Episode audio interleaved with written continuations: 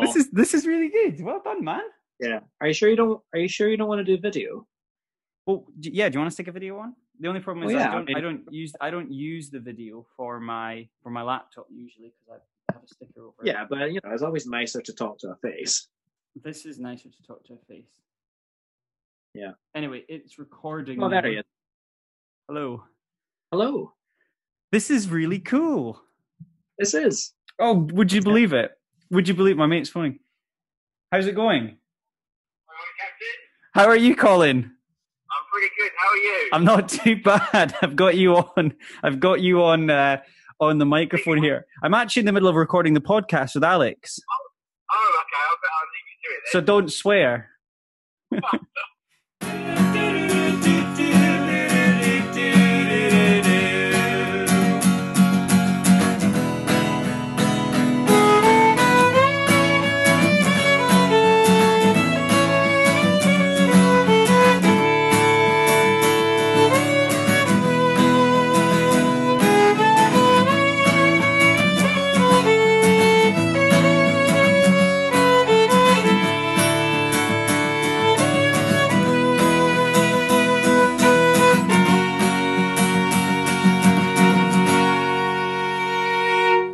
Welcome back to Going Through the Motions with me, Callum. And me, Alex. How's it going, guys? Oh, this is really weird. This is the first recording that we've done for our for going through the motions, but we're doing we're doing it through a certain video conferencing app that's been making the rounds. Uh, are we allowed to say that the app? Of course, we're allowed to say the app. What is it? As if they're going to come after us. Uh, we're on Yeah. Zoom. You you've been using Zoom Yeah. quite a lot, haven't you? Alex, yeah, I've been uh, transitioning onto online online video lessons. God. I've like just noticed. violin. So if anyone, so if anyone wants to learn violin or guitar remotely to a strange kind of Wizard of Oz presence on a screen, then uh, hit me up. so what's funny so what i've noticed is quite funny. We, we obviously this is an audio format as a podcast but i'm getting the video because you said well why don't we at least have it on video so we can see our faces and our emotions and we can judge if i've maybe gone too far with a joke as i usually do. But in the background of this video i can see a beautiful painting a beautiful piece of artwork. Can Oh, you yes. can you describe that to me? It's a, it's almost kind of like it's like a sort of a garden a garden in summer. There's a sort of tray on it and there's a couple of women walking through the garden did, did you pick that? Did you pick that piece of art yourself? Yes, I went to auction. It's a, it's a it's it's an original Monet replica. Lovely. Okay, nice. Did you did you go for the asking price? Did you pay a little bit more? Aye, no, I, I paid I, I paid the asking. Lovely. Okay, that's good. You're an honest bloke, and then you'll sell that surely in a couple of years and make a sweet profit. Am I right in thinking that? Eh, maybe Yeah, just that. that, well, well, on my wall. Nice. Yeah, it brings a bit of color to the room.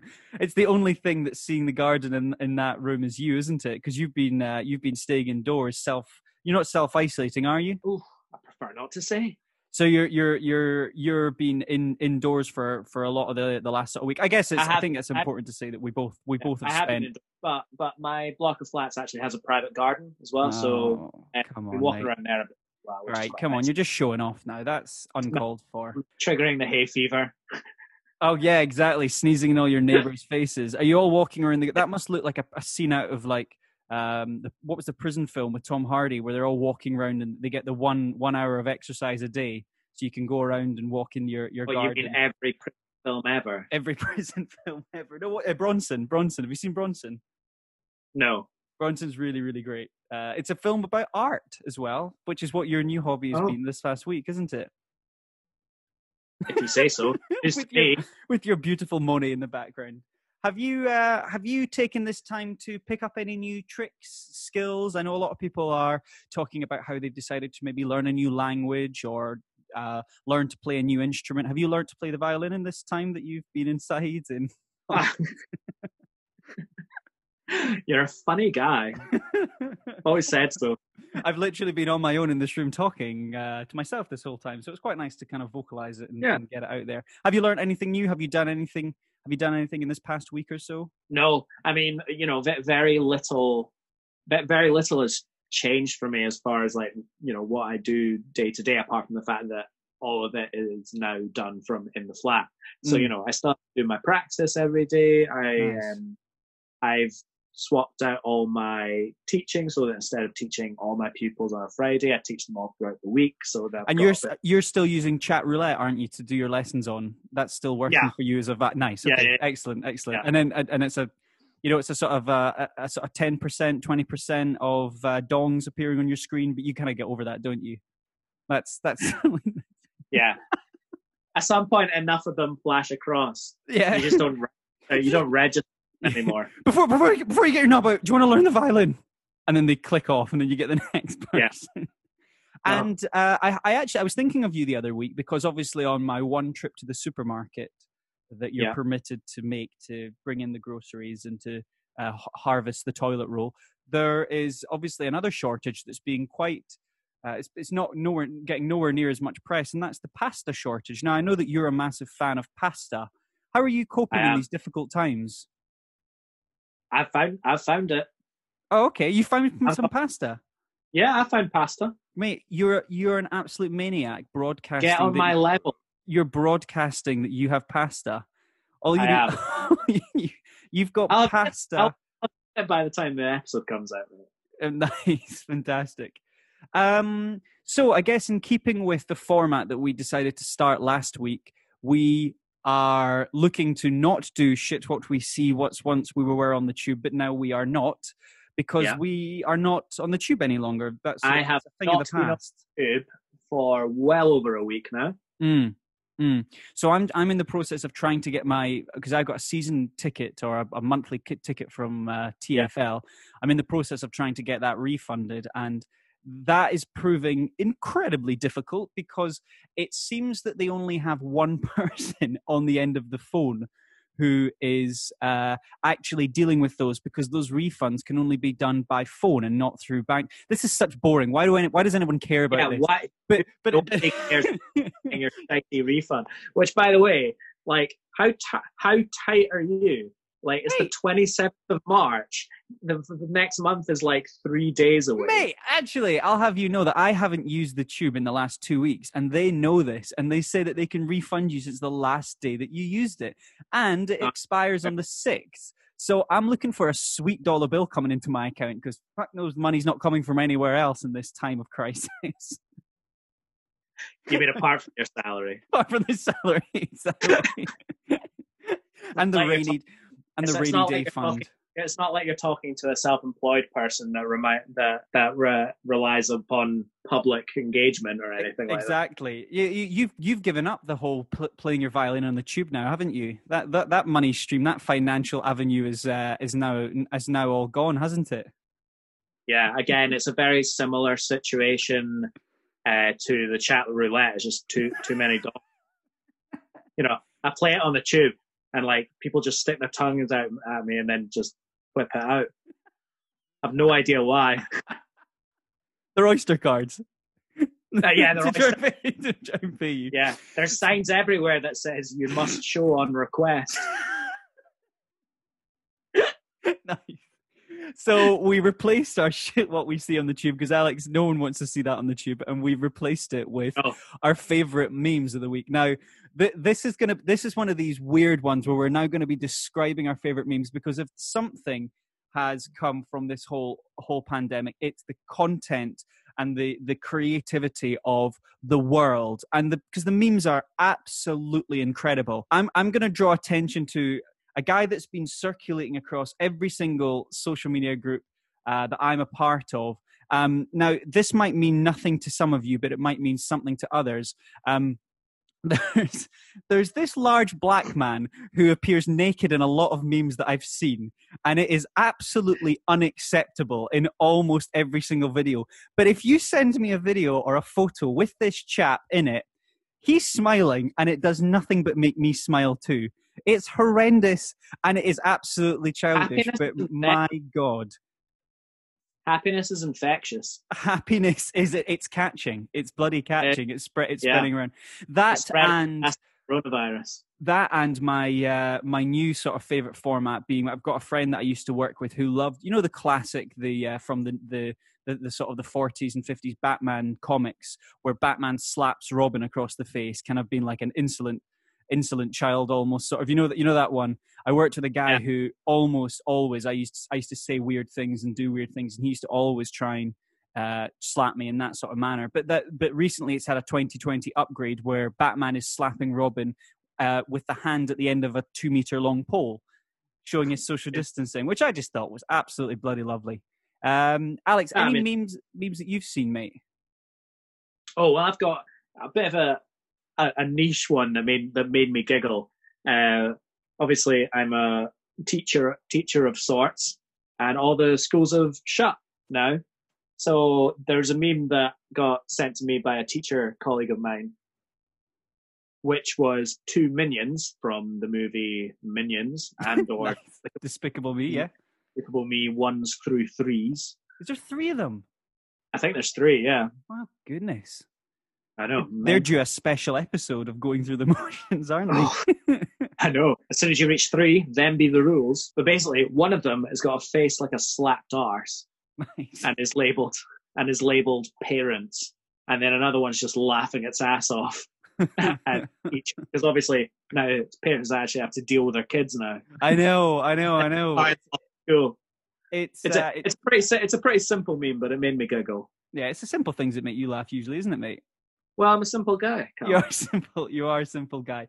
Um, I, I don't want to, uh, as I said last week, and I'm going to emphasize this. We want to use this podcast as a, a a a place where you can avoid the doom and gloom of the news of the the coronavirus um, that the kids are calling it. Big old Rona, big fat Rona.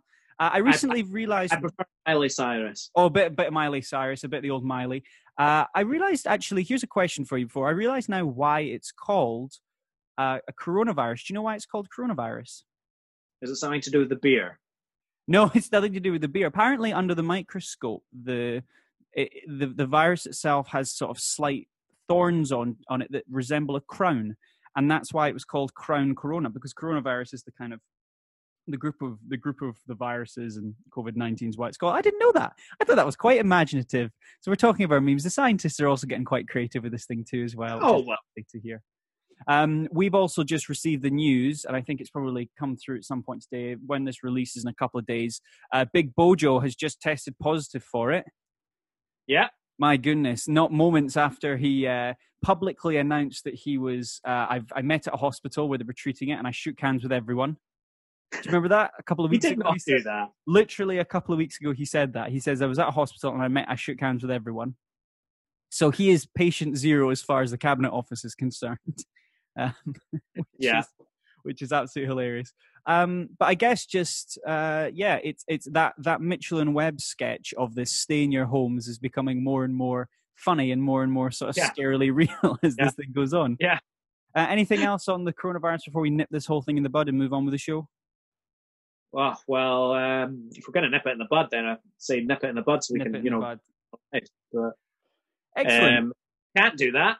We might as well just record a podcast. Let's do it. We are a music and movies podcast. We like to look at our favorite movies and sort of discuss why we think the music works, why we think maybe the music doesn't work, where the inspiration for the music came from, and I guess just discuss it in our own non-professional, um, idiotic sort of manner. Yeah. Where only one of us is a professional, and only one of those professionals is a full. Prof- we're a quarter professional, aren't we? So we Yeah. don't really know what we're talking about a lot of the time. No, I think we've been quite clear for clear about that from the get go. I love it. That, I love it that that's our caveat. Like every time I send an email from my workplace, I have to make sure that no matter what I send, it says at the bottom of it, this email is sent without commitment or or contract agreement. But that's kind of like the equivalent of us starting a podcast. We don't know what we're talking about, but we're going to talk. Basically, basically, I just want to lay the groundwork for somebody to write into the show and say you're wrong about this, Yeah. and for me to say I don't care. Yeah, please see our T's and C's, mate. Yeah. Excellent.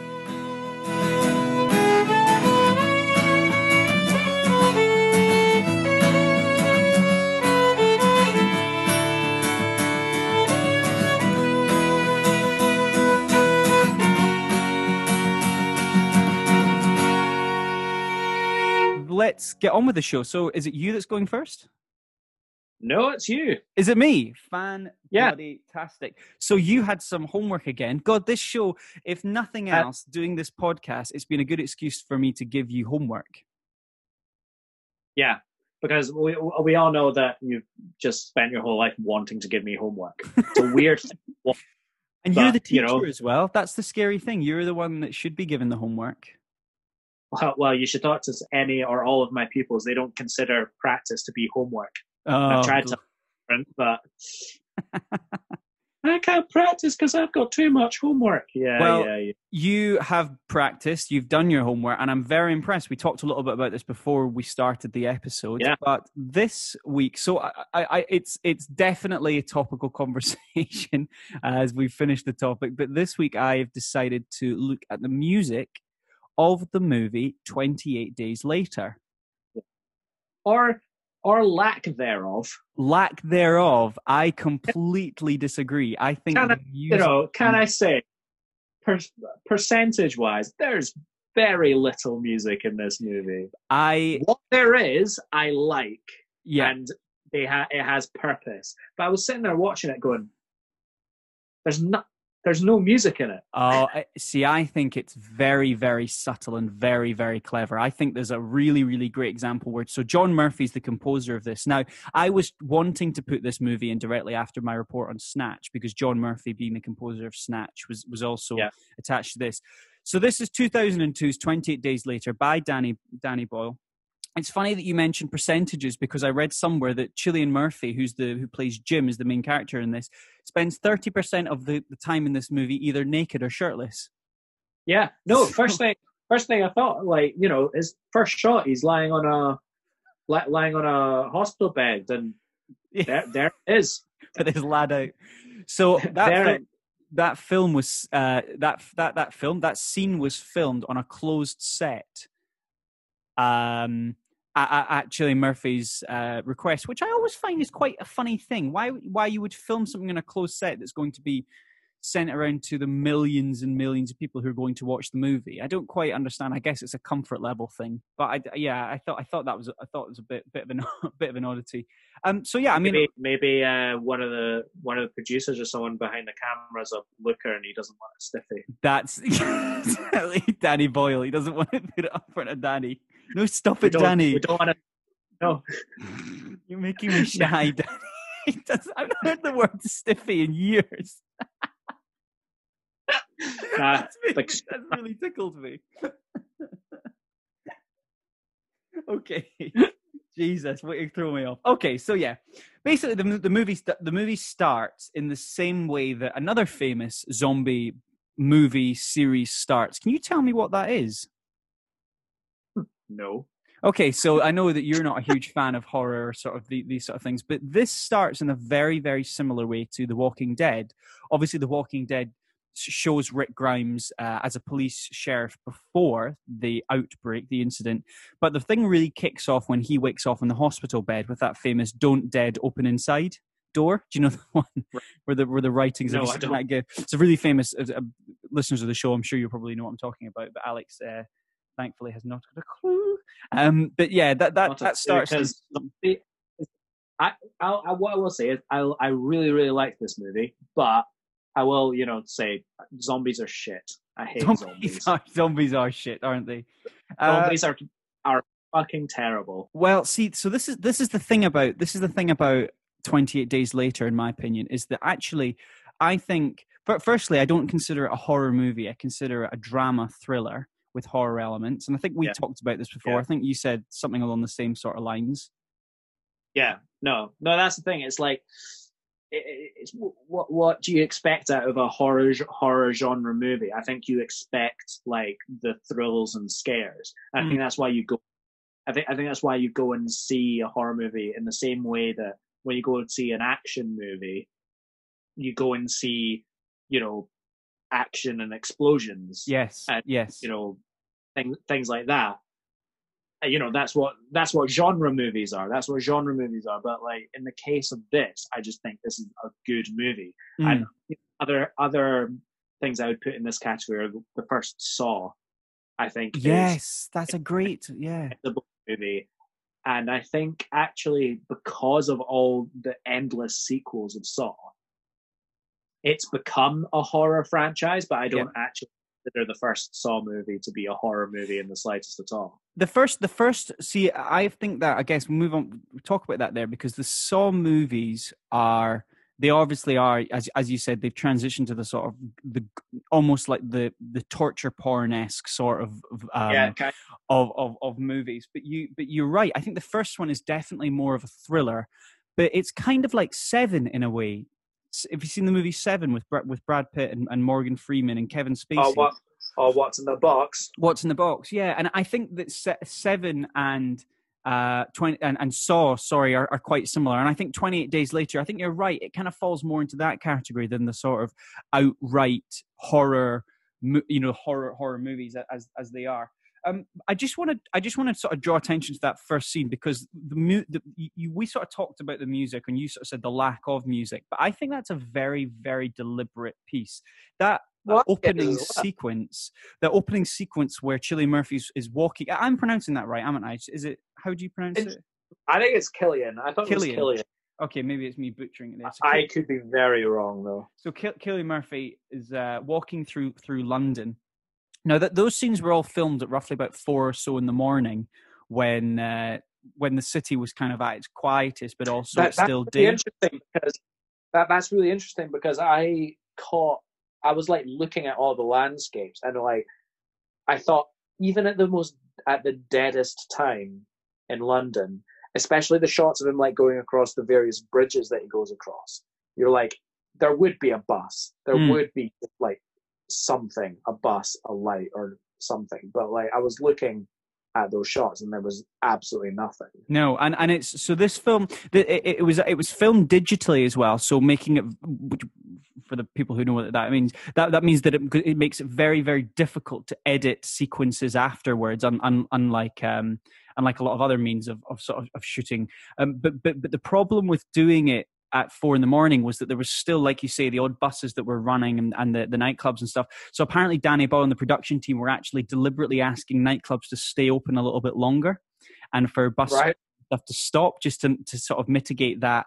Um, and obviously, the other one was taxi companies and stuff. He sort of wasn't as popular with some of those um, when he was filming.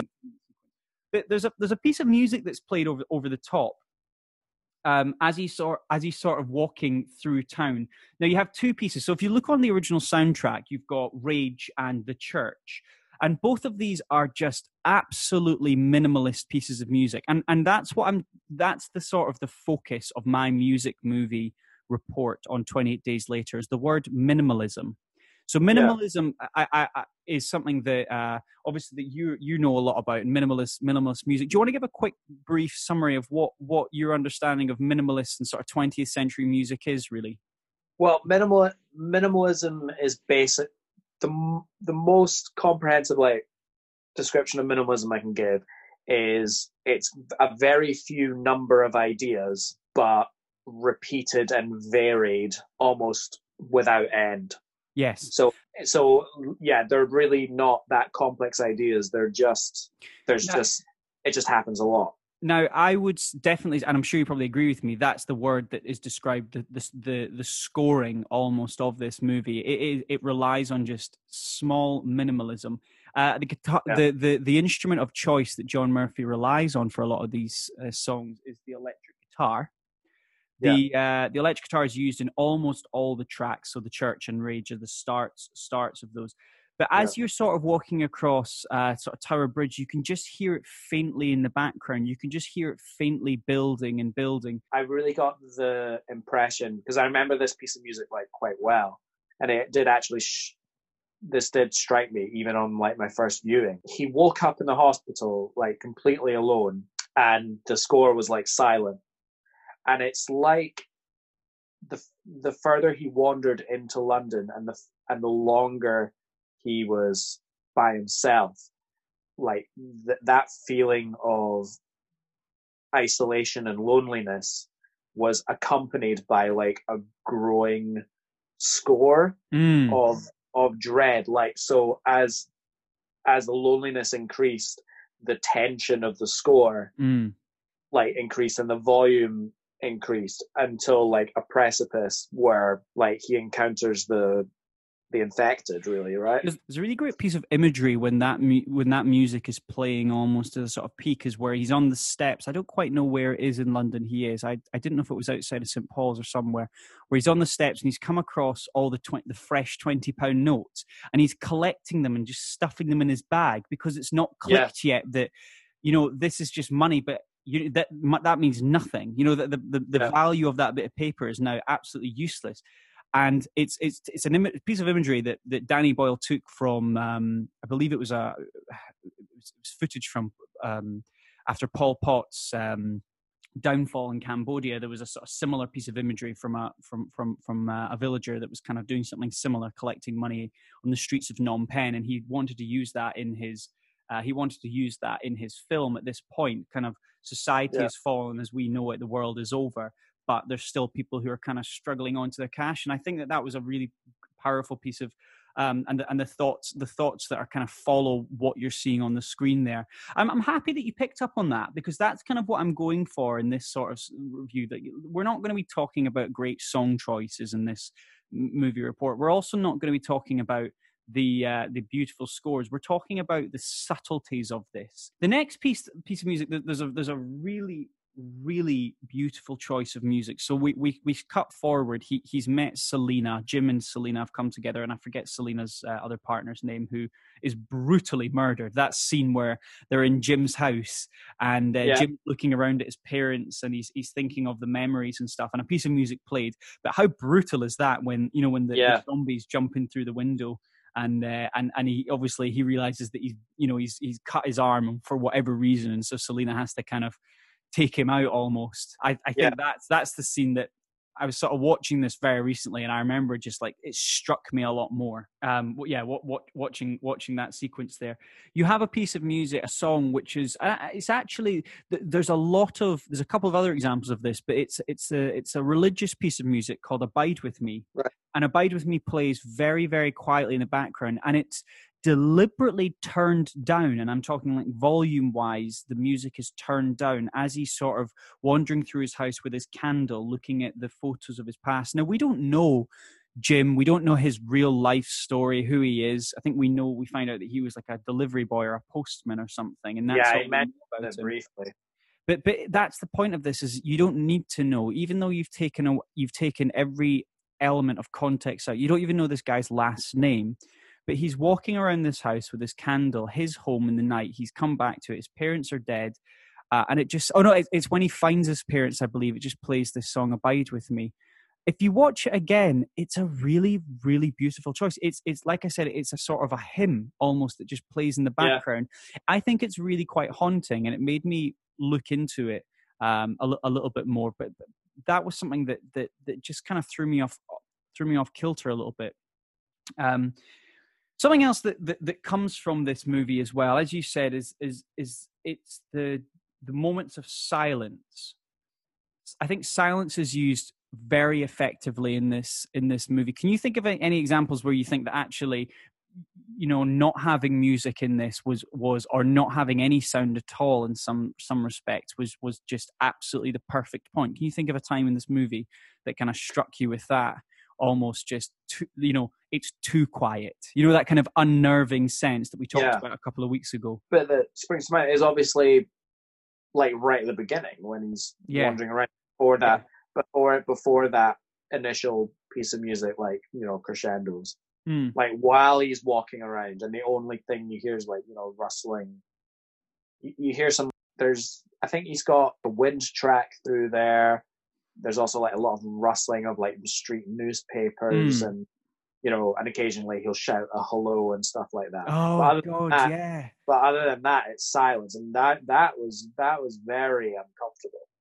So, so there's another scene that I'm thinking of that's a really uncomfortable scene. So we we talked a little bit again off air. Now we we I guess we're not going to go through the plot of it as such, but we get across Frank and Brendan Gleeson's character.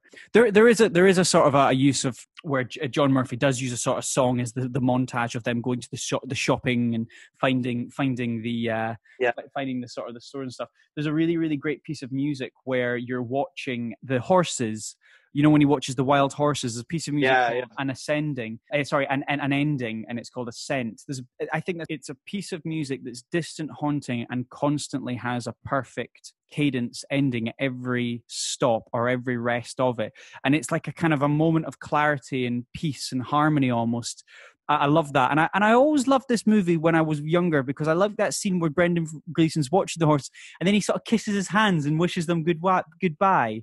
I think Yeah. that's such a great little point. I think he, for a character that's very, is not on the screen a lot, you get a really good idea of who he is and that he's a good, you know, he's a good guy in all this. Yeah, I'd say so. I think he's, uh, I think he's absolutely fantastic. Do you want to, do you want to say what you were saying as well when we were on the? I don't know if we were doing this in recording, if we are on the phone about you were telling us about how unnerving it is hearing him with a non-Irish accent as well. Yeah. No, I was very. I think actually my mind tricked myself to hear his Irish accent. Like when Yes. he first started talking, I think it took me a couple of sentences even to work out that he was he was a London cabbie. Mm. Mm, yeah, yeah, and obviously with the, with the cab downstairs. Yeah, very much an London. Which, by the way, that brings me on to another point. Even though this isn't a horror movie, it is still guilty of doing that horror trope where all the characters make make stupid decisions. There is a lot of stupid decisions in this movie. So stupid. Like when they when they decide to drive away and then they're faced, oh, do we go the slightly longer route or do we go into the tunnel? And you just go, Exactly. well, you're not going into the tunnel. Oh no, no, they're going into the tunnel. so that sequence, um, that was Uh, filmed. That was filmed in a tunnel that was being constructed at the time, and it took them two days to film that whole sequence. But that's a really, really great piece of imagery that they they use for for that piece. Um, a, a fun fact for you as well: for that tunnel sequence, you'll see obviously the zombies all running through into the tunnel. There, Danny Boyle deliberately chose athletes to play the part of the zombies because unlike with a lot of zombies you know your night of the living dead and your sort of shaun of the dead dawn of the dead types you've got the Yeah. sort of slow moving zombies whereas yeah. Fast zombies. whereas you've got 28 days later famous for having the virus called rage which was kind of based off of uh, ebola with the whole bleeding from the eyes trope um, Yeah. which is which is kind of where the inspiration for that came from but he actually deliberately chose athletes to do that do that part so you could get that kind of that weird almost that fast fast mentality which i think is Yeah. so effective when you when It you very it. effective because it's very obviously it's very obviously practical yes as well. yes I wonder in some shots they did a bit of speed up filming, Mm, but there's no denying that the initial like jerky movements mm, of like mm. joints and stuff like that were all deliberate and acted. So I'm going to answer my own question by giving you my I uh, the, the the time where I think there is no music and it's used so effectively is where they reach Manchester and they realize the Yeah. whole city is in flames and they've been following this. How great is it? It's Yeah. haunting and just seeing the small explosions in the background and obviously quite you know quite quite rightly they're they're furious and Frank is furious and he sort of he chases the crow away and at that point the blood drops into his eye completely Which again, silent. again, again, stupid horror decision. Eh, eh, yeah Why exactly on earth- exactly Why on earth would you would you hit a a, a rotting corpse with a stick like a fucking pinata? so, Like, so- what do you think was going to happen? no no no he didn't he i think he i think he chased the crow away or something or did he try and hit it i can't remember what he actually did Does he not hit it? Because he like yeah, because he tries to hit the crow. He, he tries to make the crow go away, uh-huh but he's standing right under this thing, like looking up, yeah like oh, oh, there's a there's, there's a bloody corpse. I'll just stand here. Oh, If it, anything, I, I think that I think that's another point as well. Let, let's move on to quickly just onto that. Right, this thing, the, the the the virus or the disease, it spreads through blood and contact. Right now, obviously, we have what's going on in the world at the moment with good old Miley, good old Miley Cyrus, but people why? are What's in the world at the moment? freaking people are freaking out with gloves and masks and all sorts wherever you go right but at no point do these characters decide to put on any sort of hazmat suits when they know that it's so infectious through blood. Could you imagine if the old Miley was confected through like coughing or like or blood to that extent, and it was like you were just outwardly spraying fluids like these things are? But like these guys don't, they don't. It's it's almost like they want to have this thing in their eyes. Like it is quite crazy. Well, well, actually, well, no, actually, the the impression I was struck with watching this movie is, you know, drawing on the parallels with what we're living with just now. I was like, actually, what we're living with in the real world is more infectious than what's than what's being depicted in the movie. Yeah, I guess because it is a Because- pure viral. Because thing, it was just, did it bite you? Did you get blood in your mouth? I can I, I can count on uh, less than one hand the amount of times I've ever had somebody else's blood in my mouth or been or or, ha- or been bitten. So actually, I'm watching them going, yeah, fine. Fair, don't, don't, don't wear a hazmat suit. Like, it is pretty brutal when they're vomiting the blood in field. I mean, that is just like it's like some Evil Dead, isn't it? Sort of stuff. Um, but, Yeah. but the piece of music that then follows that, you have the Frank's death that plays, which is um, Soldiers or Requiem in D minor. Is what it's known Oh, as on the on the soundtrack there. I think you should definitely go back and listen to that one again if you can't remember the one I'm talking about. I think it's a really really great um, piece of music that, that's played. Requiem in D minor. yeah. And it's called Soldiers. It's Frank Frank's Frank's Death Soldiers, and it's composed by John Murphy, who's the, the composer for this. When he, I'm, I'm going to look this up because if it's Requiem in D minor, the chances of it being um, Mozart Oh, is that quite high? Is it? very very high, but I don't remember. I don't remember hearing it. Okay. Well, while you're doing that, I'm going to be. Tell- I'll tell you another couple of fun facts before we before we Yeah. go over this whole thing. Sorry, my my I've got. I realize I've got two computers here, so they might be binging and making all sorts of noise throughout this. Also, we probably should have caveated at the start. I am recording near a relatively busy street. I know we're all on lockdown, but it seems that everyone's decided to jump in their car this evening. Uh, so that's playing in the background. Um, I've got a fun little sort of quiz for you. You, you only need a very small amount of brain percentage to try and understand what I'm Yeah, asking you. Um, who do you think was the first choice to play the role of Jim in this movie? Based on the fact that the movie came before this, what was Danny Boyle's movie that he put out before this? You, you like these little quizzes, don't you? I, I wish you hadn't said that. I say I wish you hadn't said that because I would have because I then I would have said either Ewan McGregor or Ewen Bremner. You're right. Yeah, it was Ewan, Ewan McGregor was supposed to be Jim, It was Ewan McGregor. but apparently Danny Boyle and Ewan McGregor had a bit of a falling out because Ewan McGregor was supposed to play the central character for The Beach, which was filmed before 28 Days Later.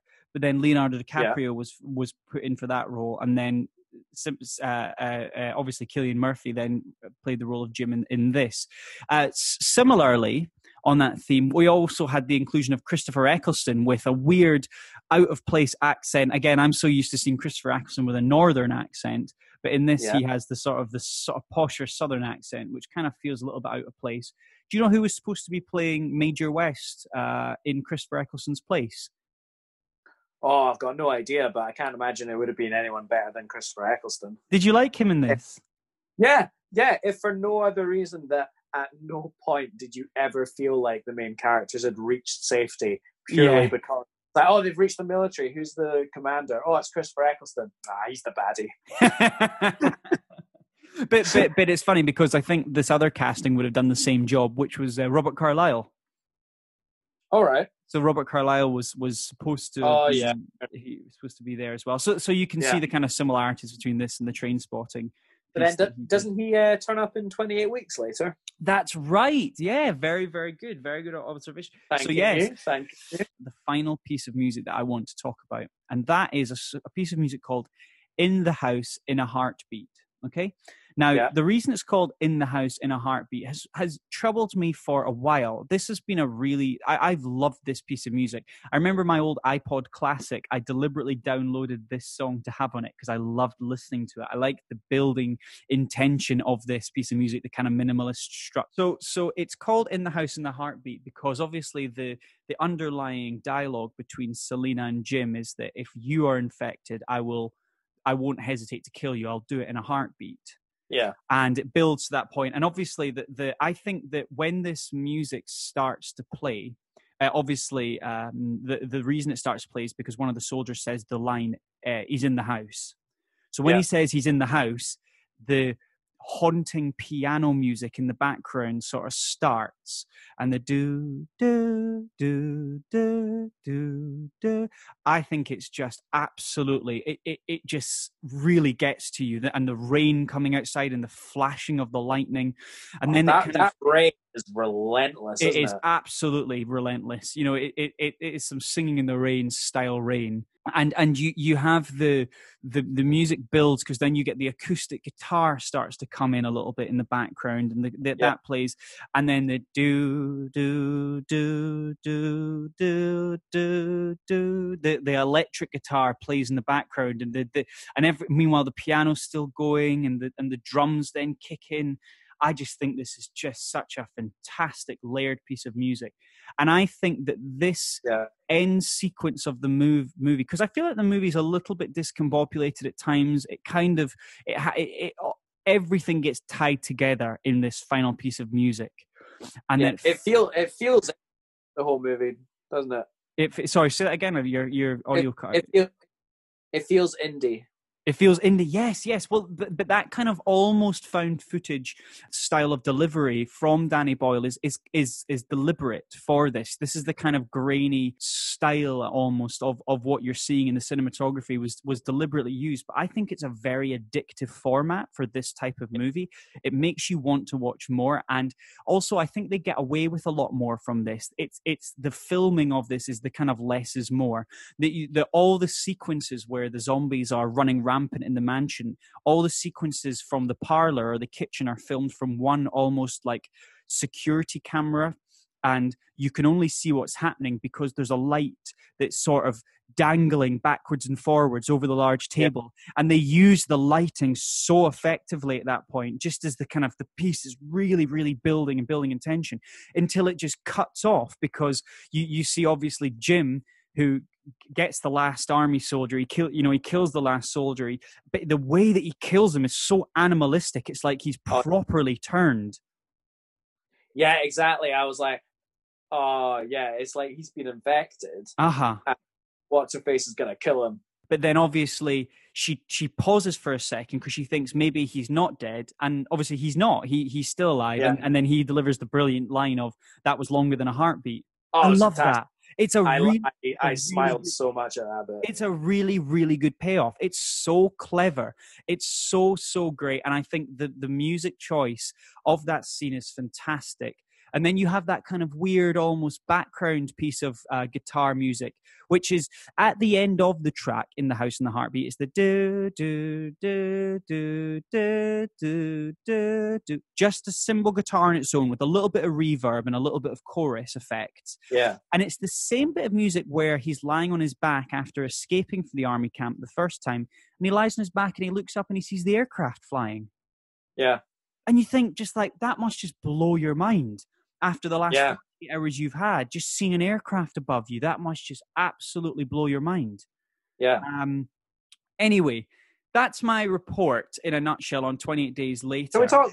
So we talk brie- briefly about the ending, yes, yeah, go for it, go for it. like the, the actual ending, or rather, which one do you prefer?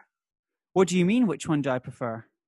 Well, there's two endings. Is there more than one ending? Now I had heard about this somewhere. Yes, you not Yeah. seen it. No, I had heard about this, but I always had the first ending where it ends in Glencoe. Yeah. What's the other ending? The other ending is he dies because he Does got he shot. really? Yeah. Oh, and they and they bury him or something.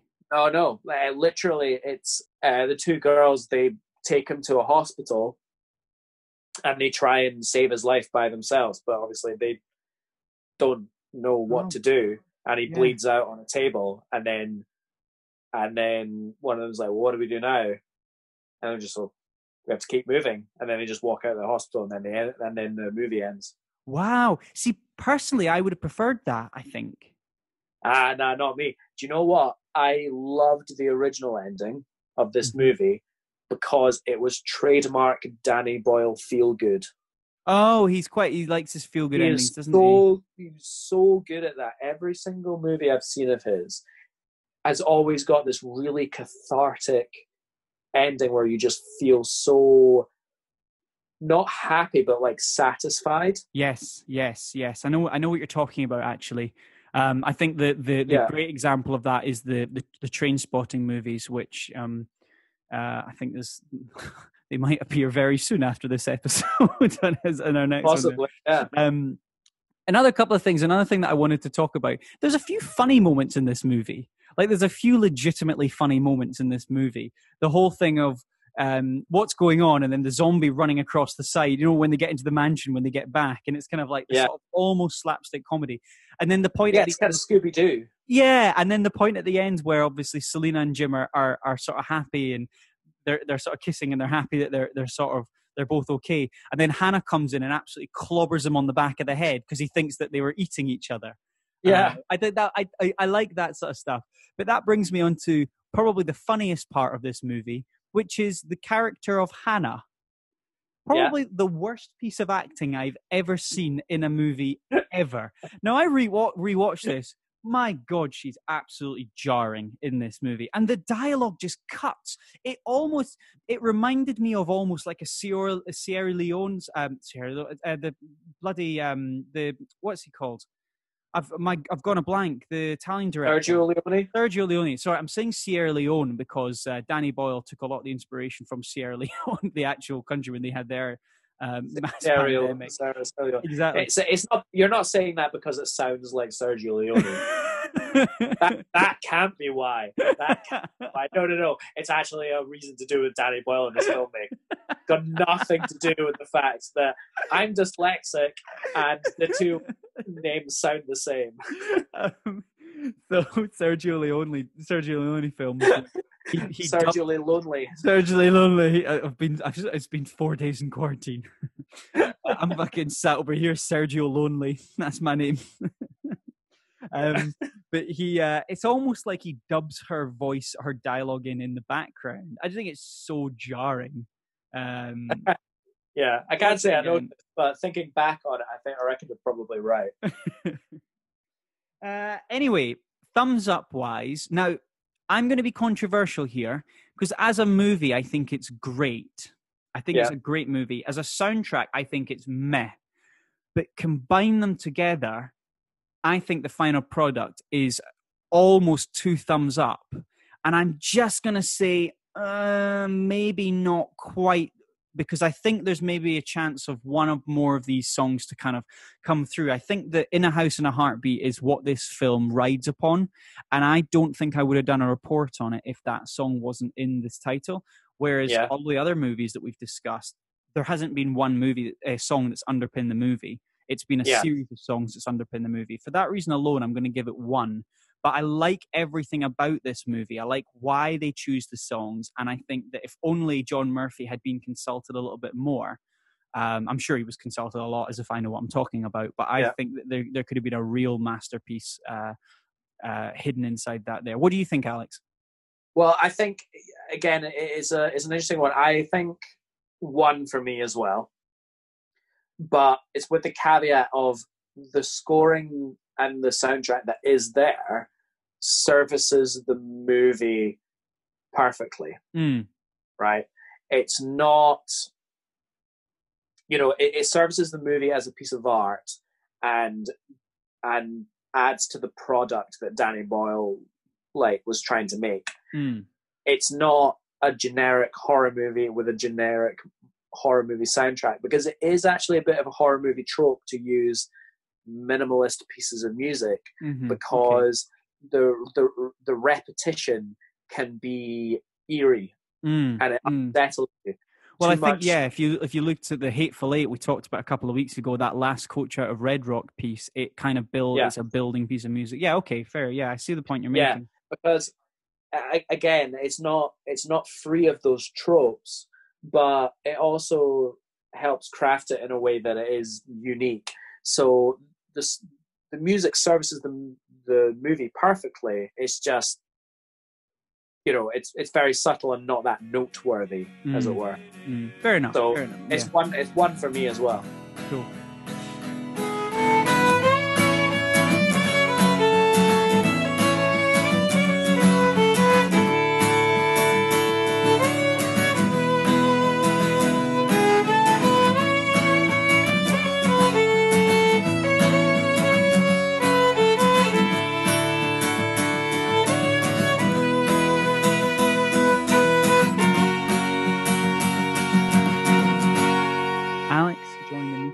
Send him a nice little text to spur him along. Let me just. Oh, here he bloody is, as if he was listening to us. There Here we bloody go. He's uh, he's back online. How's it going, sailor? Am I right? Oh, I've gone God. very dark, and the reason I've gone very dark is in the time it took us to record the first half of that episode and the second half of the episode, uh, night fell. That's how long it took me, and how Yes. in some ways I'm completely illiterate in terms of I hope. I hope that you my dinner by now. Christ. right, let's just get on with this fucking thing so we can go and live our lives again. yeah, we can go and live our lives and not go anywhere. exactly. We can get out there and start and start living. Start going to cool bars, trendy bars, and meeting people. Do you know? I was Yeah. thinking this right. I was thinking this about this whole lockdown. I was thinking, oh, what's closing? Gyms, pubs, bars, restaurants, clubs. Oh God, like my social life is gonna stay exactly the same. Yes. exactly. I was thinking of all those. You know, it's kind of like in my head. I was like picturing myself. What I thought I did in my life was go to like '90s bars where and like meet people and be like, "Hey, how's it going? Hey," and everyone's got like cocktails and everyone's like laughing. You know, like you, you know, like that Disaronno advert that went around in the early sort of like 2000s, and everyone was like, "What is Yeah. going on?" I pictured that was my life, but then I forgot, and I don't actually have a life, and so I kind of realized nothing's going to change. Yeah. Anyway, uh, I believe it's up. It's your turn now, mate. Die hard. Die Hard. Oh, uh, was it, was there going to be some sort of quiz or clue or cryptic thing? To, or was Nah, it just doesn't straight matter, in mate. there? Nice. Doesn't matter. Doesn't matter, mate. It's die hard. Just, it's just die hard. Love it. Right, report over. Oh, Everyone okay, I'm cool. about. Nice. Let's get on. Die I'm moving Hard. forward. Yeah. Otherwise known as the greatest Christmas movie ever made. Right. This this whole thing with the Christmas movie and stuff. Right. Uh, right. So Die so Die Hard's one of these movies that I've um I, I I'm gonna make myself very very clear at the start. I've I've had a chance to think about how I'm gonna phrase this without pissing anyone off. You and you especially, and I've, I've I've I've almost I feel like a disgraced politician. Like I've prepared a statement so that I don't be misinterpreted in any way. no, I haven't actually. Die Hard is a great movie of its time. It's a great movie for action. It's a great movie for suspense. I also think the music in it is fantastic when you peel back the layers and look at what you're, you know, and, and, and kind of listen to what you're looking at. But I personally, it it's Die Hard for me is that movie is that is that kid at, at school that everyone likes, but for some reason I just I've nothing in common with this kid. Right. I can't I can't engage with this. I can't. I, there's something about it I just I struggle with. You know, it's it's it's little, little things like the fact that like I, I don't get it why they're they're really hammering home the point they're terrorists. So they're German terrorists. Okay, cool. And then they're at the Japanese Tower. Like it's it's such a movie of its time, and it's such a cult classic movie. But when I think of it compared to other cult classics, I think of like the Blues Brothers. This is this is nowhere near as good as the Blues Brothers, in my opinion. Right. And then you've got the genre. different movies. But that's the thing. That's the thing. But but I'm trying to try. I'm trying to accurately find something to compare it against that I I personally enjoy. So the avenue that I go down for that is because it's a cult classic. Right. We're not going to go down the cult side. We go down the action side. But my action movies that I like are of that era are the Bond films, and we've obviously gone through them to death. Yeah. But it's not even comparable to those. So for some reason, I just can't get on board with this movie, and I think it's because I'm a movie snob. I think it's Right. because I'm a movie snob. And then there's this whole thing with people going, "Oh, uh, it's it's um, it's a Christmas movie. It's a Christmas movie," and I'm like, if you, if it's really a Christmas movie, there wouldn't be a debate about it. As if as if people go, Home Alone is a Christmas movie, and then you've got a whole audience of people going, "It's not a Christmas movie. It's a thriller about a kid. It's home defending break-in movie. Exactly, exactly. So I think to summarize my understanding of Die Hard, and I really want you to change my opinion of this, right, is that I I am not its biggest fan, for the reasons that I feel like it just it it it tries to be so many things, or people try to put it in so many different camps.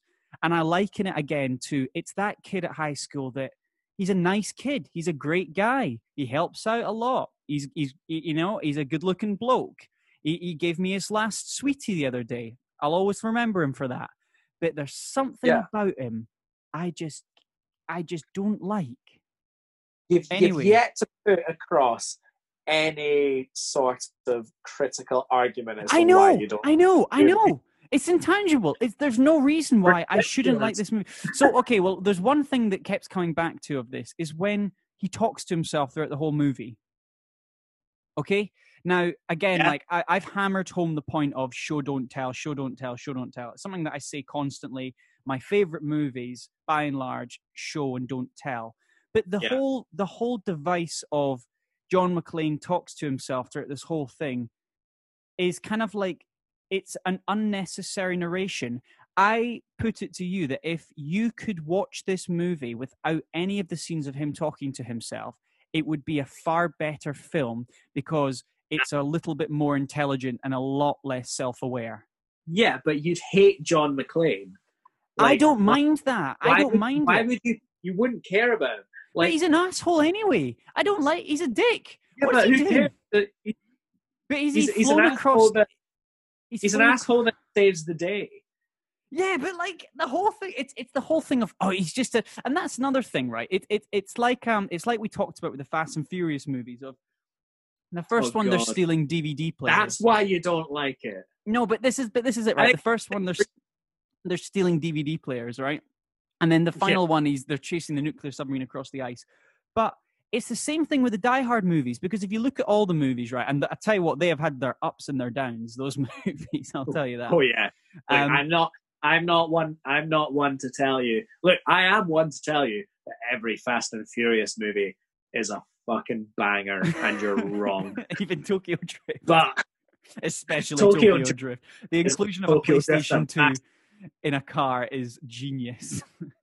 yes, But, But- but, but, there's yeah, something. yeah. But we're talking about the last Die Hard movie, which, by the way, I've not even seen. The one with like Jai Courtney as his son, and it's like I saw it.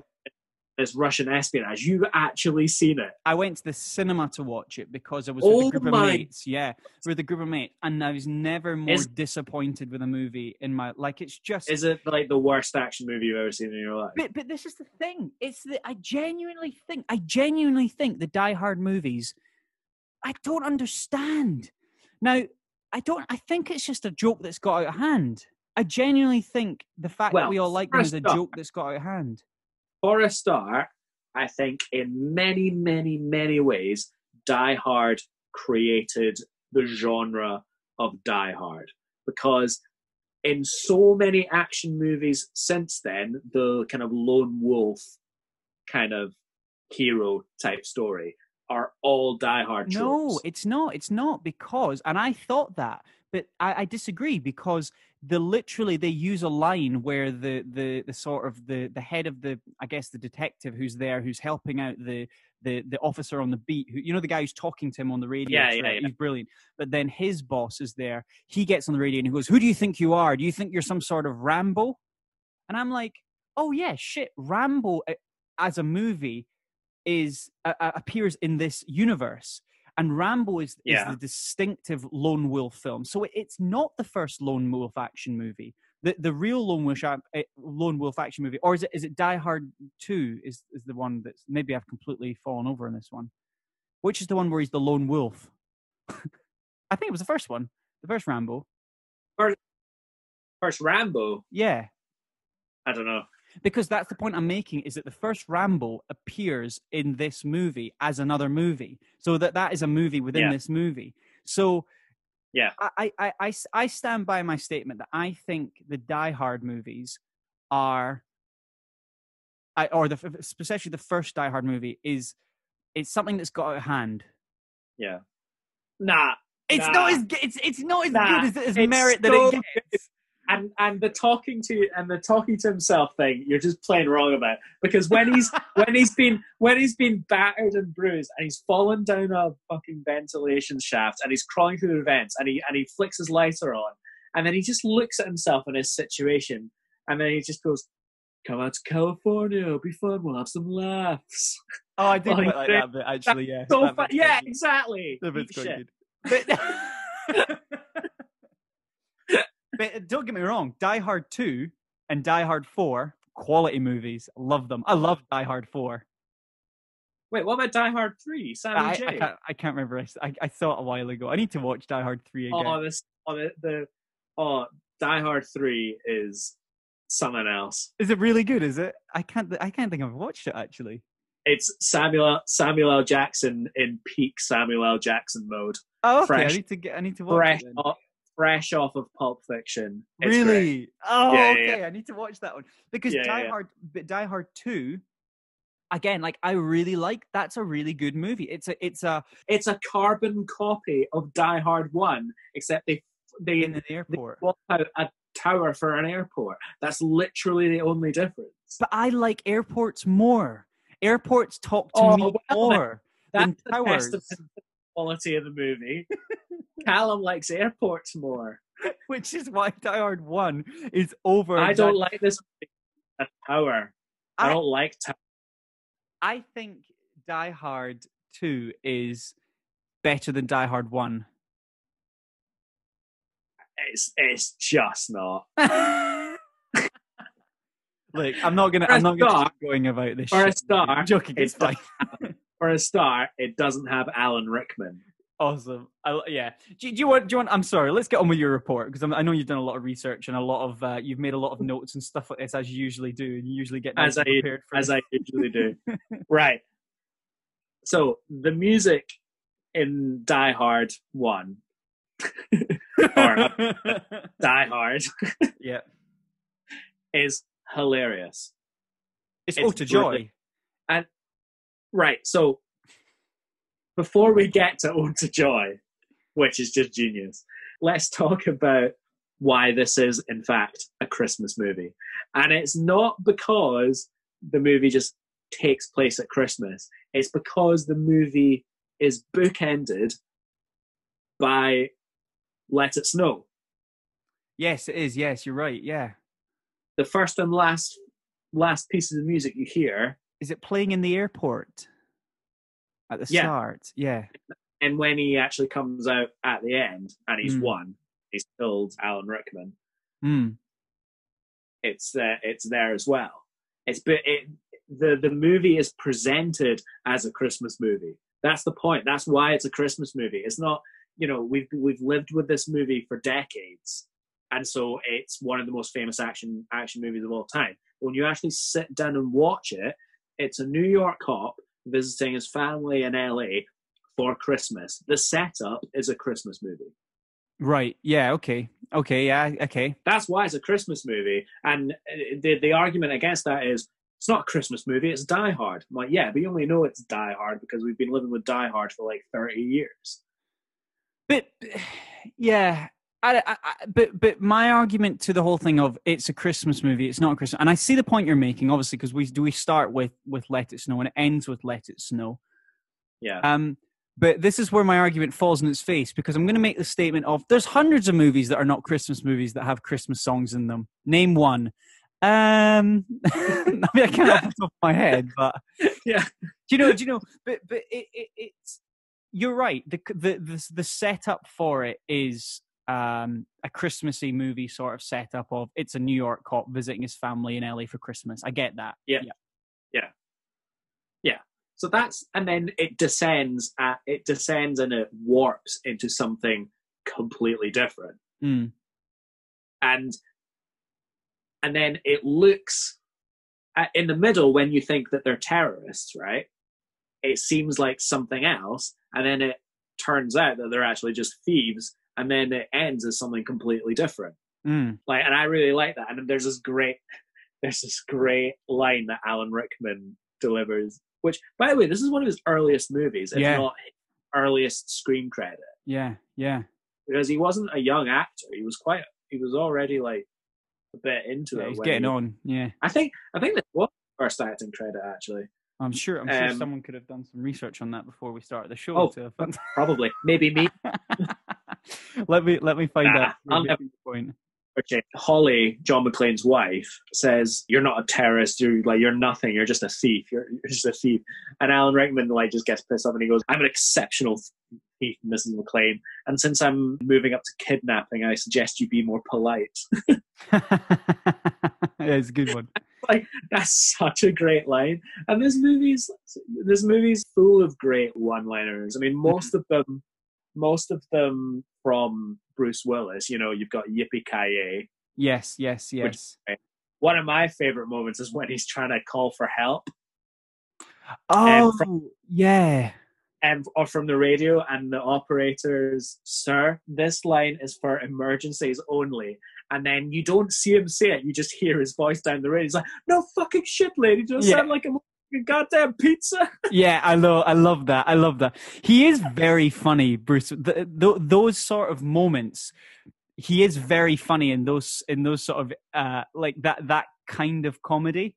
I think that yeah, I I laughed out loud at that point. Actually, I love. Yeah.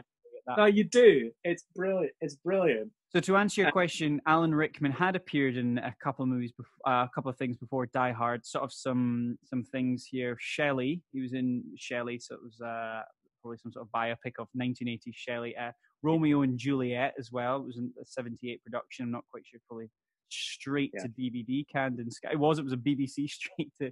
Uh, he also appeared in a couple of low grade porn movies. Uh, initially, one called Hard Dying. Um, oh, this one's also called Die Hard, but obviously has a different premise completely. Right. Li- Little joke on my expense that was there, good. everyone. That, that was good, Cal. Well done. Sorry. Right. But back to back to the music of this bloody thing, though. So there's a couple of exceptions, but by and large, most of the incidental music in this, right, is German. Mm. Which obviously the bad guys are German. So Okay. when they enter the party, there's uh, a string sextet on a balcony playing some music, and what they're playing is uh, excerpt from uh, Johann Sebastian Bach's Third Brandenburg Concerto, which is a very famous piece of like German Baroque music. Ah, interesting. And And, in Bra- in Brandenburg, for obviously for the listeners, Brandenburg, famous Brandenburg Gate in, in Berlin, which is the massive Yeah. structure that there. Okay, interesting. Yeah.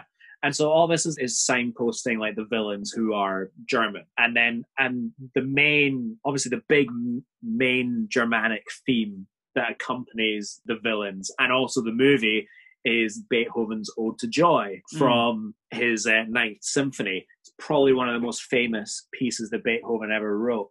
And I love its inclusion in this movie because it is, apart from the German, maybe apart from the German national anthem, or even even above and beyond the German national anthem, it's quintessentially Germanic. Mm. Like one of first things that springs to mind when you hear the Ode to Joy is Germany. Yeah, Right. because because you know me, because I'm a huge fan of the German national anthem, and every time I hear the German national anthem on the sort of often when I listen to that stellar piece of music, that that audio delight, I think straight to Germany. But you're right, something only pips it to the post, which is Ode to Joy. I don't know what the German. Well, you say that is. flippantly like the German national anthem was written to be the German national anthem. But do you know what it actually is? I've not got a clue. No. You haven't got a clue. So it's it's a slow movement of a Haydn string quartet. That's oh, where it, it? that, that's what it originally was. is it really? Okay. Yeah, it is, and it's gorgeous. it's bloody gorgeous. It is bloody gorgeous. It is beautiful. It's one of the most beautiful national anthems. Have we ever done? Uh, we I guess that that would be a fun special. National anthems, going through the motions, national anthems coverage. Oh God, I think there's some beautiful national anthems out there. yeah, I wouldn't do a whole podcast episode on. What's your favorite national anthem? Is it the German one? Ye- I'm sure I've actually might be. It might be. It might be actually. Is it really? Oh, nice. It might. Yeah, but apart from the to Joy being quintessentially German and it points to the villains, it's not a villainous, evil, bad guy piece of music. It's exuberant and, and- joyful. and exactly, but it, isn't it though? It's triumphant. Yes. And it's ridic- It's ridiculous. It's yeah. It's like a cele- It's a, it's a celebration piece. Mm. and that's a weird thing to put Yeah. to put yeah. on, on villains. And it just sort of highlights the kind of farcical nature of this movie. That it's not a serious piece. It's not to be taken seriously. It's Mhm. just light fun. Mm, mm. You know what I mean? Yeah, I like, and I like It's it. I- stupid. Who cares? And I like what you're saying as well about the whole joyous, the victorious piece, because obviously when it's played in full swing, you see this very professional takeover of the tower by Yeah. the, the villains. And you are kind of thinking, oh, they've obviously planned this for ages. This is just a victory. This is them just going about their plan. They make it look very normal. Obviously, John McClane's the spanner in the works, something that they just couldn't have predicted. So as far as they're concerned, everything's just joyful. It's just going ahead. So it's actually Yeah. quite appropriate for what we're seeing on the screen and from the point of view of Alan Rickman and, and, and his character. Yeah. yeah no it's it's um it's really great and there's a couple of other musical kind of cues in it that don't really lend itself to much of the movie other than them being like calling cards of the director for example there's quite there's a few references more than a couple of references of singing in the rain Oh, is it And- really? yeah in this movie it's just some really subtle audio motifs and it's there for no other reason than, than the director John McTiernan was his favorite movie was clockwork orange Okay. that Stanley Kubrick's Clockwork Orange, where famously Malcolm McDowell sings "Singing in the Rain" as he's Oh, yeah. He's kicking. Yeah. He's, he's kicking the guy in the chest. I remember. it, Yeah. yeah yeah, and literally it, it doesn't. It, it- there's no parallels to that movie. It's just it's literally just saying the filmmaker going, "I like this film, and I like this thing that's in that film, so I'll put it in my film." Oh, I didn't know that. Interesting. Okay. Just Yeah. whilst John, John McClane kicking Alan Rickman in the bollocks, singing in the rain. That was my favorite part of the film. Yeah, what? Yeah. no, Ironically, Alan Rickman reenacts the rain near the end of the movie when he jumps off the tower. It's a fun Yeah, his face was at the tower. It's great. Excellent. No, I, I, I, I, like that. I like, I like when you have inclusions for no other reason than just no. I like that person's work. I like that person. I like that person's work.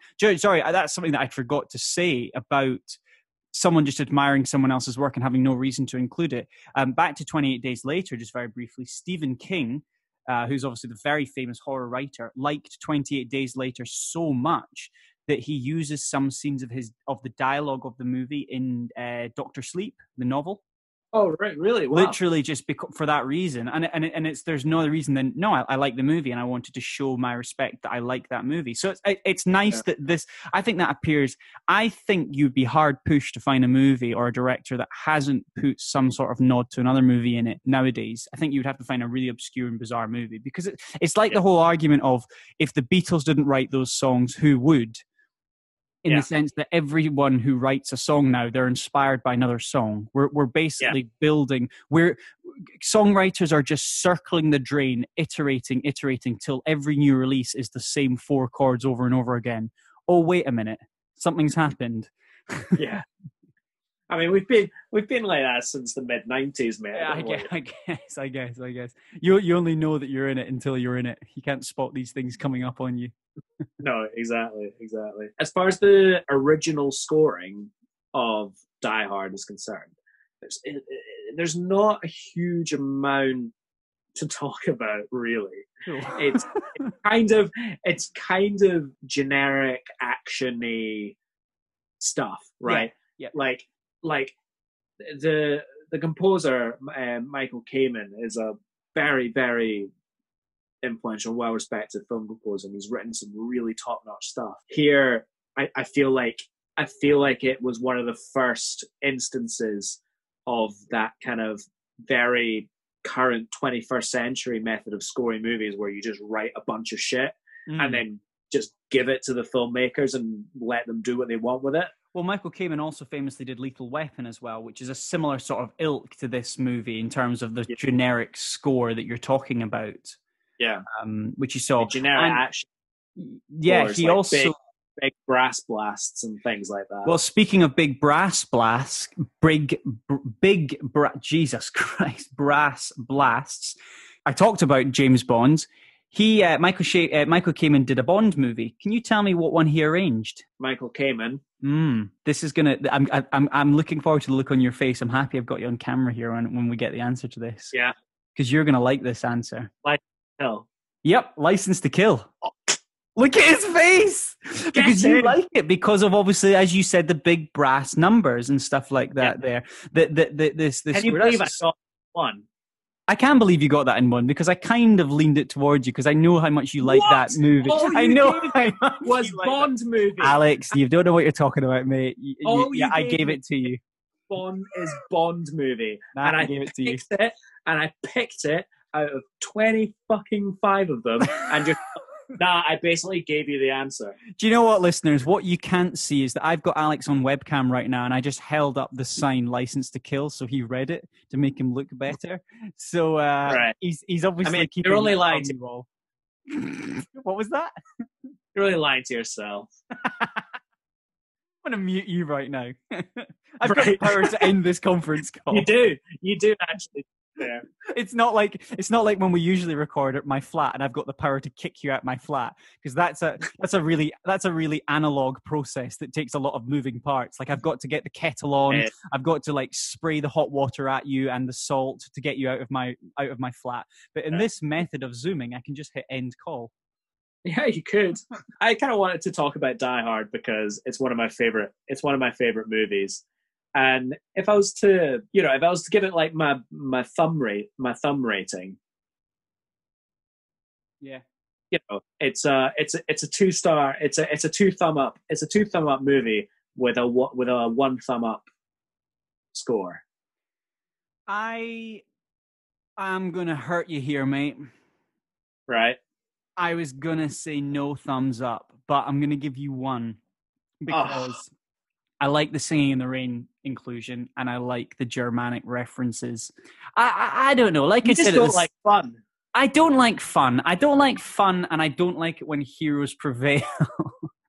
You don't like fun. You don't like good, good, simple fun. but it's but it's like I don't know. Like I I kind of feel like. Uh, I don't know. It's I don't want to say lowest common denominator because it's not that, but it feels like it is. I don't know. There's something about this movie. It's like I said, I should love this movie, but for some reason I just can't get on board with it.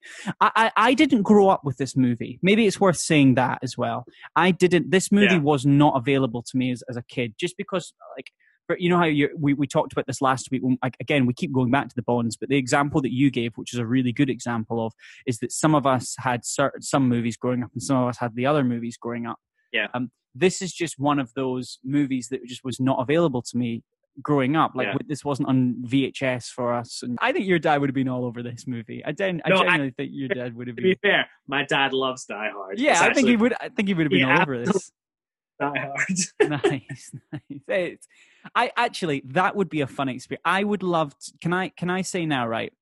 I know what would salvage my thoughts on Die Hard is to sit down with you and your dad and watch Die Hard, the three of us. I was going to suggest we do it over Easter, but I feel like Easter's been cancelled along with everything else under the sun. yeah. So, so the Die Hard movie night in is uh, is no longer on the cards anymore. what What about when everything kicks back up again? How about we- Absolutely, I- I'd love to I- do that. I bet. I bet we go see uh, Die Hard live in concert. Uh, Is it is it is it is it coming live in concert? No, surely, surely that movie would not be released. Although, actually, having said that, I think it would be amazing to see a full symphony orchestra go absolutely ham on some Beethoven while while while Bruce Willis is kicking ass over overhead. I think that'd be amazing. Amazing, nice, nice, perfect. Uh, well, I, I think that I think it rounds out. If you've got any other points or anything you want to make on this one, I think that's No. that's it. Nice.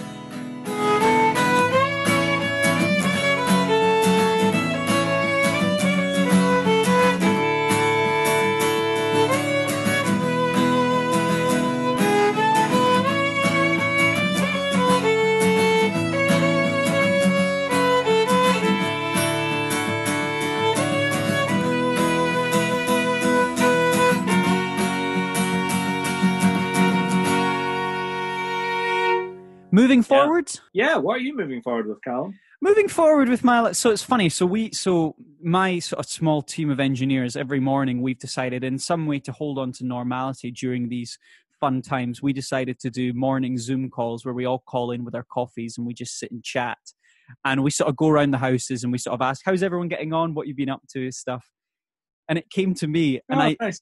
and it was sort of yesterday mor- this morning or yesterday morning.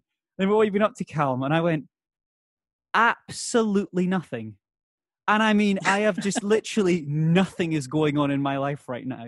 Everything that I have to tell my like, all I've been doing apart from work is either planning for a podcast, which I haven't really told them about, or I've been going on a walk and listening to sort of podcasts or music, or playing my Xbox and and and and cooking with my girlfriend. There's been nothing else that I've done with in in my life.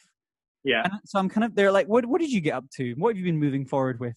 They didn't ask that, but they went, what have you been doing? And I went, absolutely. I mean, absolutely nothing. I mean, li- I may Yeah. as well be in cryogenic sleep. Yeah. Like, It is. It is an interesting state because I feel like a lot of people can relate to that at the moment. what about yourself, mate? Salvage Well, this section of the podcast. Well, I mean, there's a there's a couple of things that I've kind of started since quarantine has been imposed on us. Now, number one, which is definitely the most interesting thing, is basically because I'm not, I don't live, I don't live with my girlfriend Mm. at the moment, so we're both in separate locations at the moment. So we we were thinking to ourselves, what what can we do together, but like not together? If you see what I mean. yeah. Okay. so- yeah. Yeah. Yeah. And so we decided to read Lord of the Rings. Read Lord of the Rings to, over video to each other. No, no, no, no. Just kind of like a kind of kind of in a kind of book club format type thing where we read. Where we st- we only started a couple of nights ago, but I'm reading two episodes a day because at some point, you know, we practice. She's a musician too. We we practice chapters. Chapter, Sorry, sorry. Cool, oh, okay. because you know we practice and we take we, you know we take breaks throughout the day so you know one of your breaks you read a chapter and you read two chapters in a day and then we're in contact most of the day anyway and then at the end of the day we um, have a little debrief and have a little chat about the chapters that we read That sounds so sophisticated. That sounds. That sounds. No, that does. That sounds lovely. Me, me, and my girlfriend the other the other week we we decided to sit down and watch Gogglebox. Yeah. It's it's the parallels between us as couples is is amazing. where, where you're picking each other's noses as well you were doing Poking each other's boils and just squeezing each other's zits. Whilst, whilst you two are comparing the, uh, the to- Tolkien's mastery of of of uh, of of the narration in this chapter Yeah. has been absolutely fantastic. Callum, what are you doing over there? yeah no it's it's it it really is just like and touching in on that every day because usually book clubs is what like once a week type thing Yeah, it's it's like an excuse once a week for sort of um, uh, m- m- sort of uh, white wine mothers to sort of meet up and uh, and and sit and, and get drunk together and then not really talk much Yeah. about the book and, and Well, stuff there. except now in in this situation because we we can't be together No, so much moment yes we just thought that would be a good idea and it's working quite nice so far and then You the other thing you can't be together, obviously. So so she's not got rid of that scary dog that lives outside of her apartment, has she? I'm terrified of it You are terrified, but you'll get rid of that, and then eventually you will be together again. Yeah, definitely yeah like it every still think you're trying to stick every eggs, doesn't it? The dog. Yeah. but the other thing i'm doing which is mainly which is mainly um, just for me although i actually told her on the phone the other day i was doing this and she wasn't joining as well it's basically the same format except instead of lord of the rings it's all the marvel movies because they're now on Oh right, yeah, yeah. I've been thinking about doing that. Obviously, you've got Disney So- Plus now, haven't you? So Yeah, so I've started again. So I've started started again. Although notably, it doesn't have either of the Spider-Man movies because Sony has them. Oh, and it does- interesting. Hulk. It doesn't have Incredible Hulk. Well, Hulk but- was shared with Universal, so they have shared rights on that one. Yeah, but um, so Universal has the streaming rights apparently. Oh, interesting. So, well, I uh, guess it's not the end of the world. Was- yeah, I don't care. I, I was, I don't I'm care. so happy that's what you said because I got a little bit worried there when you said I've been doing a little bit of project on my own. Like I thought you were going to bring out like a skin suit you've been making or something and be like, "How's isolation going?" I'm so happy that I've got you on screen because I've seen that you haven't shaved all your eyebrows and your hair off. Like quarantine's not really got to you in that way. No, I had a, I had a trim this morning actually. I looked at myself and I thought, "You are rank, mate. Get this sorted."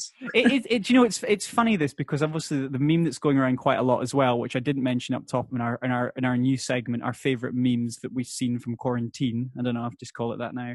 Is uh, is the amount of people that have said thank God I got a haircut before this thing really kicked off. Yeah, I'm Yeah. I didn't I didn't get a haircut before this kicked off, so I'm going to come out like did Chewbacca in a couple of weeks. No, it, it- I was actually teasing. I was actually teasing my family because my my um my mum and one of my sisters uh, have very very strong opinions on this, and I basically said, you know, I might end up with a man bun. See, I'm going the other way. I'm going the other way. I might just shave it all off. Oh, I genuinely might just shave it all off. Interesting. Because you're never you- going to get that opportunity. had the, you you've had the long hair before. Well, I don't like to brag, but yeah. Uh, you know me, I've had the luscious locks of Ariel from The Little Mermaid, that ginger oh, yeah. There appeal before. It might, uh, did I tell you the time when I had that? you, Maddie- even Shell bra as well, haven't you? I had the shell bra, absolutely. Yeah. It was, uh, and then a little razor clam shell for down below, if you know what I mean, everyone. Uh, yeah, but they, I remember, I at one point Maddie um, straightened it when we were out in Australia when I had the long hair, and I swear to God, the end of the hair was closer to my waist than my shoulders. It what? so long. It was it, it got outrageously long. Seriously? Yeah, it got it got too long. It got it was unacceptable. Wow. That's a, that's a that's impressive. It looked good after that beach that beach curl. Um, the only other thing I was going to say about moving forward is we sort of talked a little bit about this in terms of music. Maybe not a music and movies piece, but music wise, a lot of artists have taken to social media to do live sort of concerts and stuff. A couple of, I think it was Yeah. last week, Chris Martin from Coldplay did a really good piece where he was sort of talking to the camera. People were putting in their requests uh, and he was reading it, which I thought was amazing. I mean, because he was doing it, but that level of, I was, you know, people were writing in, like I wrote in, and he was like reading out the comments. Like, you know, th- th- that's the equivalent of, of in my in my head of paying for a Coldplay to- tickets to a Coldplay concert, hundred pounds to get to the front row, potentially to touch or to see him up close. But there he is, there on the screen, just like reading your comments. You know, like your. I think I requested uh, he did Death and All His Friends, and he went, "Yeah, yeah, yeah, yeah. I'll do Death and All His Friends next. That's a really good request." You request Yeah, I requested. I wrote into this this live Oh. chat that he had, and he read it Chris, out. Mar- Chris Martin Martin uh, read and one of one of your requests. Yeah, because he was on he was on live. He was on. Oh, But that's the point what- I'm making. That's the point I'm making. I was like, this is amazing. Like I'm, ne- I would never have got the opportunity to kind of have him directly read out a comment of mine because you know how when you Absol- uh, watch an artist live, it kind of comes up on the screen as you're watching it. I don't know if you've seen it. I'm so I'm so happy that you requested that song as well. I really love that one. It's a great song. It's such it's such an underrated song. Uh, the actual song "Death and All His Friends." But the other one that I was going to tell you about is Simon Neil from my favorite band, Biffy Clyro, was doing a live. He's just finished it every Friday at six uh, six p.m. He he's going to perform a live little set of uh, some songs. So I'm going to start leaving comments on that. I think Oh yeah, um, for that. I love you, Simon. I know, I know, I know, I know. Cliffy Byro rules. Cliffy Viral. Well, who who would you like to see do a sort of a live session of this if you if you could request someone? Because I think a lot of people are going to start to sort of lean on this. Would have been Chris Martin. Sorry, say that again. Angus Young. Angus Young. How's he getting on these days? God knows. He must be shitting himself. This thing comes in his his house, doesn't he? Yeah. I mean, he's like 200 years old. Exactly. Angus Young. That would be really funny, actually. That would be right. a no live no, so session. crucially. I didn't say ACDC. I just just Angus Young. Jason Angus Young. Yeah, would- yeah, that would- that would be good. Just him and a lute. Yeah. nice. I personally would like to see Mark Knopfler. I'd love to see a Mark Knopfler live. Oh yeah. Big fan of him. Um, obviously, a movie and movies one with was local hero that he did. Uh, but I'm a huge Oh, fan of his stuff. Yeah. Excellent. I think that I think that's the Right. show, mate.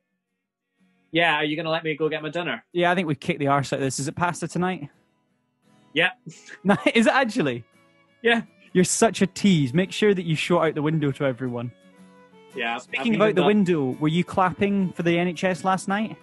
Uh, yeah, I was. Giving them a wee round of applause for for. Yeah, uh, they- yeah. bloody deserve it. Bloody deserve Yep. it.